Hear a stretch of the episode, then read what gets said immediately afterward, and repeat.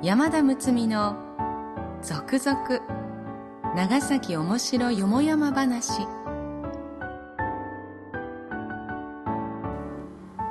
ポッドキャスト長崎の歴史シリーズ、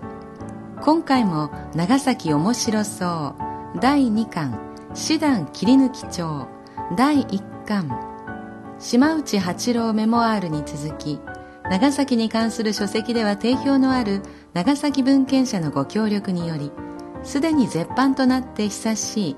故森永種夫著作長崎おもしろそう第3巻繁華町の世界をご提供いただき、その中から一部抜粋し、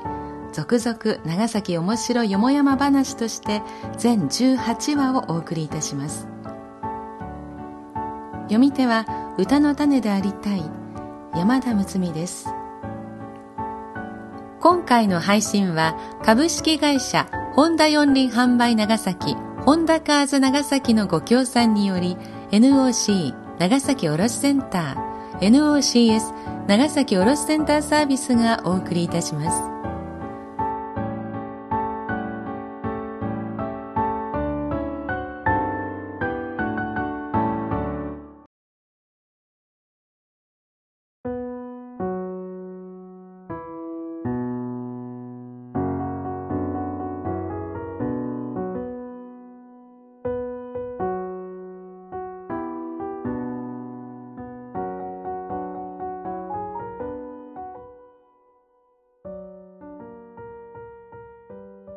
第35話、浪人泰造物語。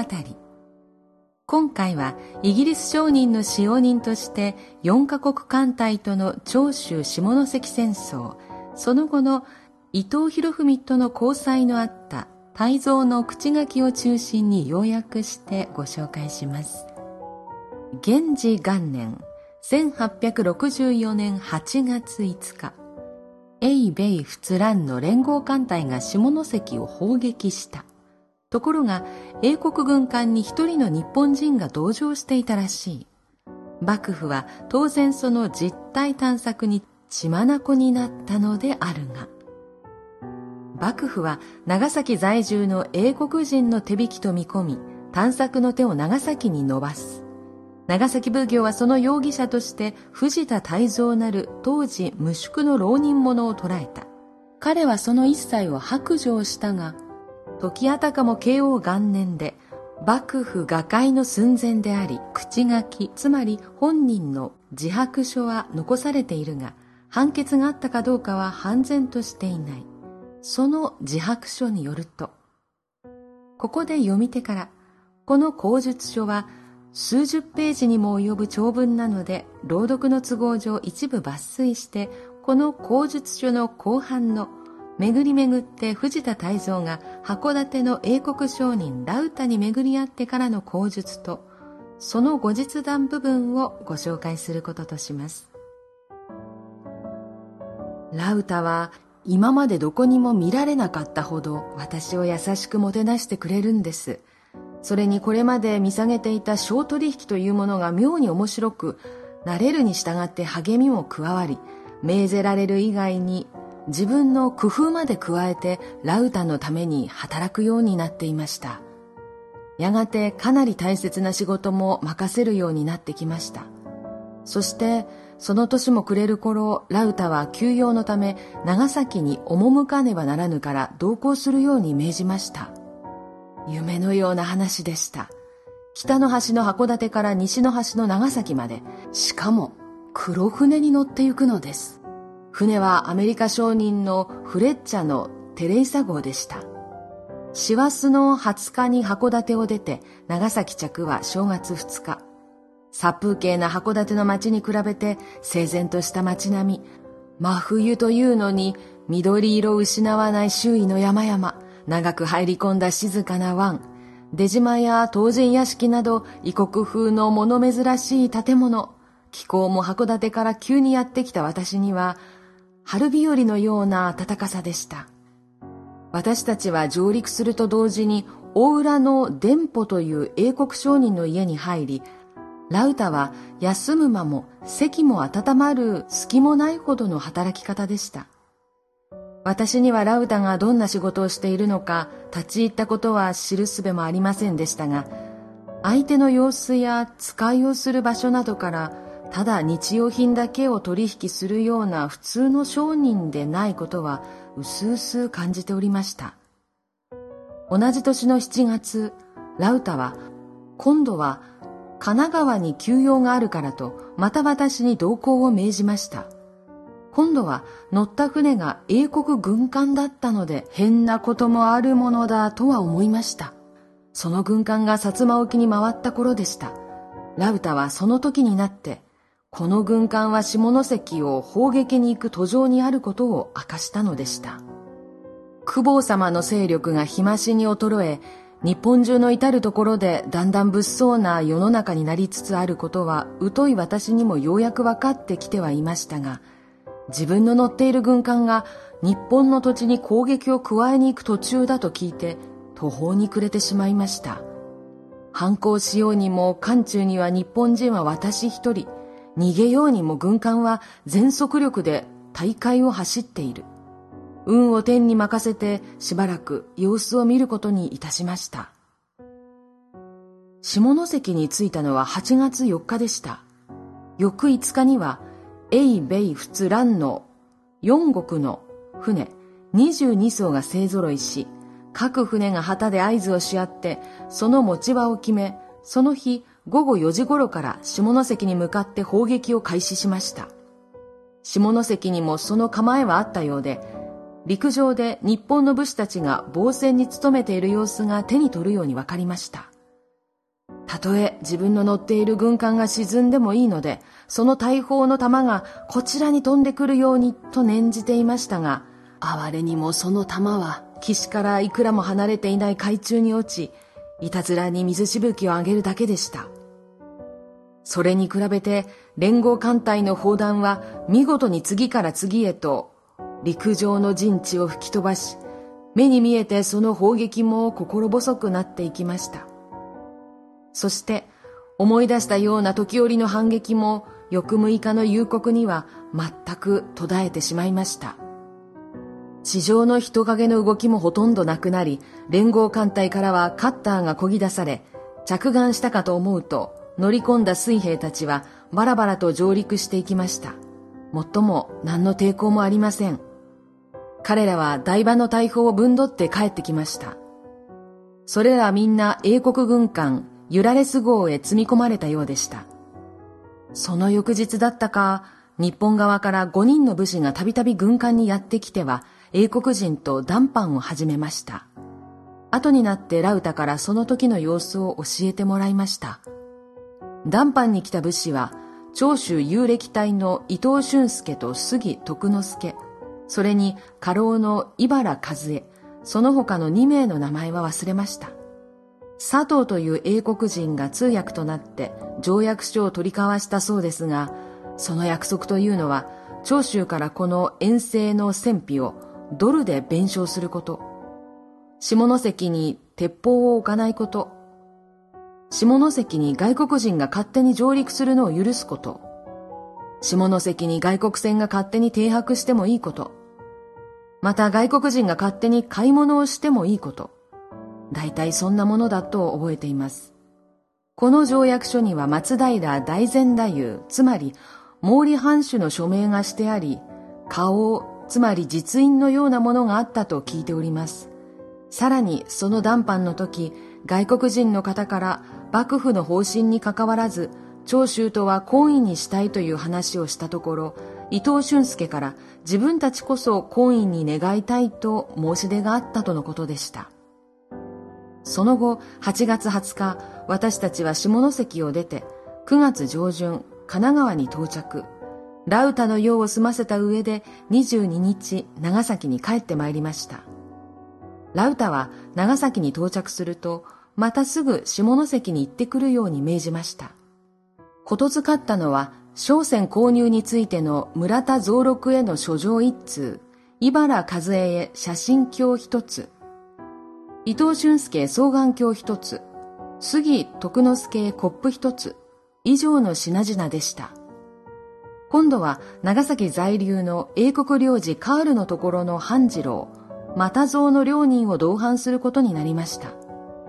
12月25日、長崎を発って、下関の外国人応接所となっている本陣佐向陸三郎の屋敷に立ち寄り、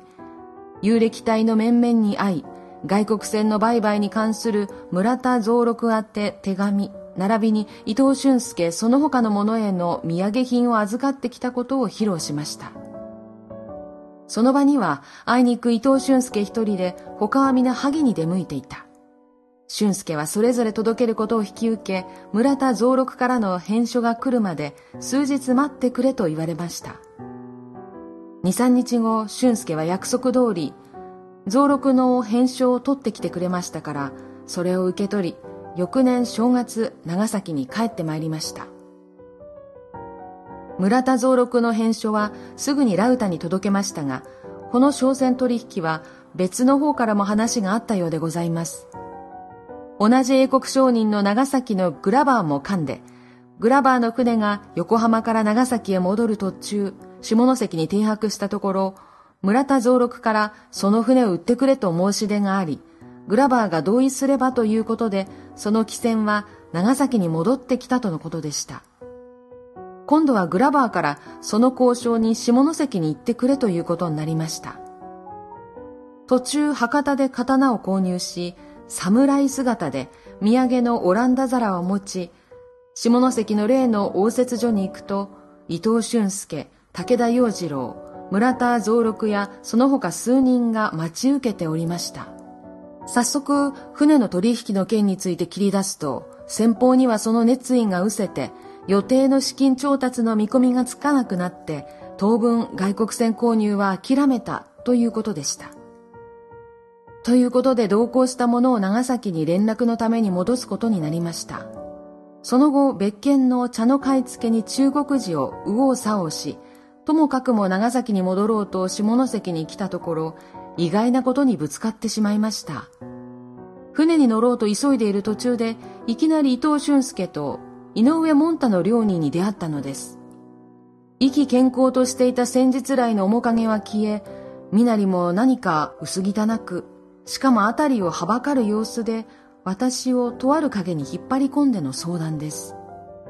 二人はまず、私が諸国を歩き回っていることを知った上で、最近長州の動きについての世情の噂はどんな風であるかとしきりに気にしておりました。伊藤俊介ともあろうものが、私風情の袖にまですがりつこうとしたのは結局、私の手を通して、長崎にしばらく身を潜めたいというのがその本心だったのです。俊介はすでにこの3月に変装して一度長崎まで行ったような口ぶりでしたが、その後の形勢は全く俊介一味に不利になり、毛利左京方ではあくまで開港を拒み、ことによっては俊介たちは暗殺もされかねない緊迫した空気となったので、一時難を避けて長崎に行きたい。ついては長崎滞在の英国領事カールにしばらくかくまってくれるように頼んでくれというのでした。あまりにも無鉄砲な俊介の申し出に私もびっくりいたし、そんな願いの筋はとても世話はできないと断りましたところ、俊介もあっさりとその要求は引っ込めて、ではその依頼の書状だけでも取り次いでくれと懇願するのでした。正直なところ、そんなことには一切関与したくはなかったのですが、無下には突き返しもできず、内心不安を抱きながら、俊介の書状を預かって28日に長崎に戻りました。その書状は、カールのところの長吉を通じて引き渡したのですが、カールからは、俊介らをかくまうのはたやすいが、万一他日、それがバレれば、国際上の問題になる可能性があり、この際は断りたいとの難意が伝えられ、カールが返事を俊介に届けるということでした。それでほっとしていたところ、この度のご奉行の探索により、今般召し捕らえられたという次第でございます。要約するとこのようになる。ところで後日談であるが、長崎奉行は泰蔵の口述書を取り、その身柄を長崎丸に乗せて江戸へ護送した。慶応元年1865年6月9日のことで、泰造は当時39歳。横浜の出張から戻ったラウタは、泰造が捕らえられたことを知って激怒し、英国領事と同伴して奉行へ抗議を申し入れた。船の売買などすでに安政条約で認められていることで、密貿易扱いをするべきではないこと。主人が留守なら、せめて留守を守る妻からなりと了解を得てから捕らえるべきではないか、と激しく奉行の非を責めた。奉行は、泰造が無宿者であること、他に非行があったこと、江戸からの指示で捕らえたまでのことで、それ以上の深い理由はないことなど、八方を言いくるめようとしたが、英国領事は納得せず、これ以上は英国大使に事情を述べ、老中に直接掛け合うより他はないと言って去り、この会談は物別れとなった。奉行は事の成り行きを案じ、もし長崎での会談と江戸での会談で、日本側の言い分がちぐはぐになってはどんな難儀になるかもしれないと、この時の奉行と領事の会談の次第を詳しく文書にして老中へと急送した。その後のことについては江戸からの何の報告書も残ってはいない。しかしその後、石坂幸次郎氏のご教示により、この泰造と俊介、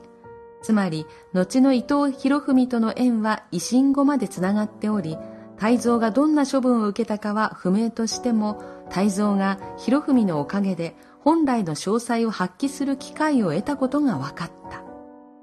博文は明治元年、初代兵庫県知事として赴任すると同時に、神戸の町の繁栄策の一助として福原遊郭を作る計画を立てた。そしてその具体的な仕事を元長州藩御用達仙崎矢後平に任せたが、その中心となって働いたのが泰造であった。博文の見込みは図にあたって福原遊郭は繁盛し、泰造の努力は実を結んだ。その後福原遊郭は神戸駅建設のために取り払われ、代わりに新福原遊郭が生まれた。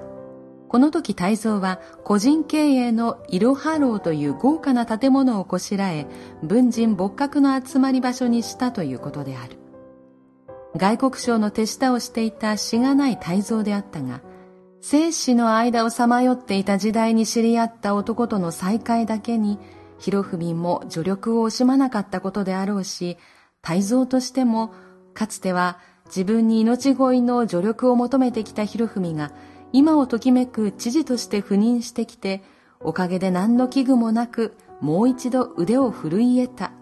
この機縁に感慨ひとしおのものがあったのであろう。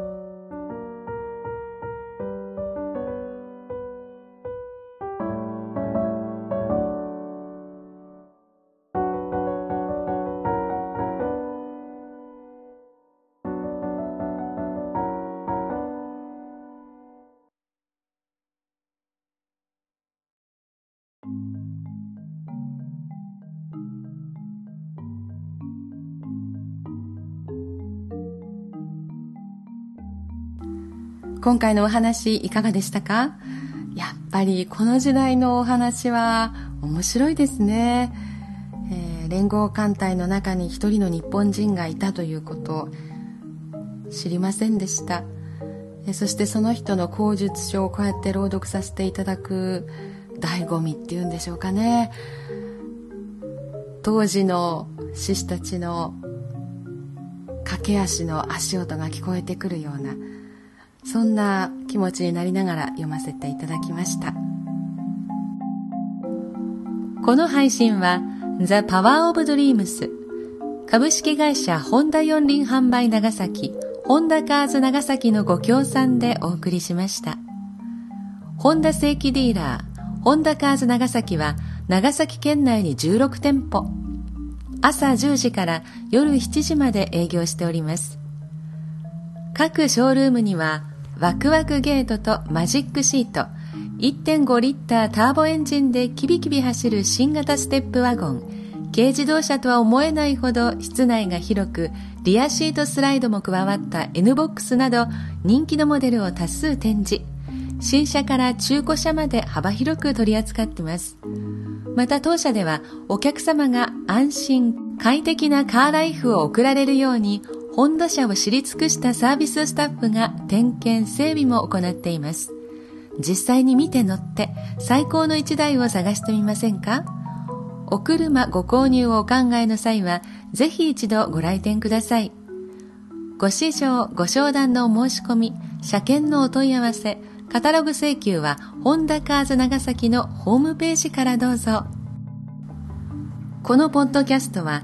長崎文献社のご協力により NOC 長崎卸センター NOCS 長崎卸センターサービスがお届けしております。本文中差別または差別的とみなされかねない表現がある可能性もありますが、著作者にはもとよりその意図がないことはもちろん、長い期間出版され続けている書物であることなどから朗読用のテキストとして多少の言い回しの変更、言い換え、省略を行いましたが、原作の遮断な香りを残すべくほぼ原作に沿って朗読いたしております。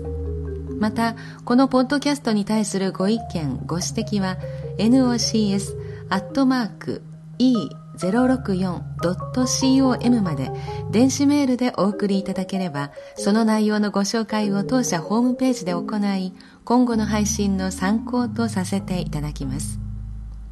なお長崎文献社は貴重な長崎ものの書物を数多く出版されております。そこで当社でもホームページにて書籍販売のお手伝いをすることにいたしました。もちろん長崎文献社サイトでも購入することができます。詳しくは両社のホームページで。次回までしばらくの間さようなら。歌の種でありたい歌種の山田睦美でした。